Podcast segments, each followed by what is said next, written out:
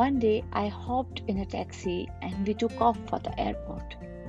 While my driver was driving in a right lane, and out of the blue, suddenly a, another car comes in front of us, and my driver slammed his brake and missed the other car by just few inches.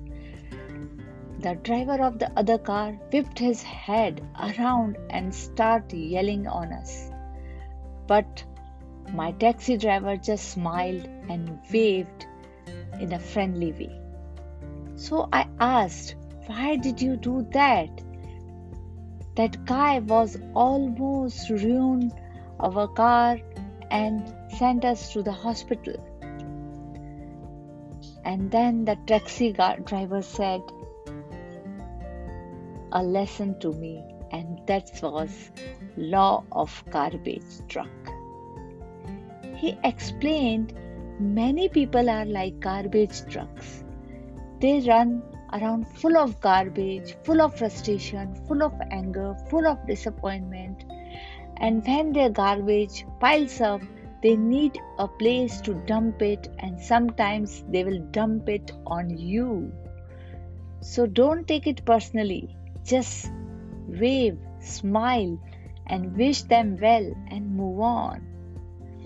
Don't take their garbage and spread it on the other people at work, at home, or on the streets. The bottom line is just don't take anyone's garbage personally. That's the successful people also do.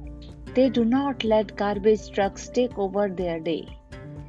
Friends, life is too short to wake up in the morning with regrets so love the people who treat you right and pray for the one who don't.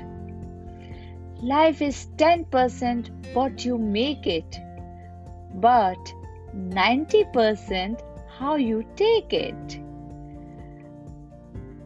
Friends, have a garbage free, stress free life. Bye bye.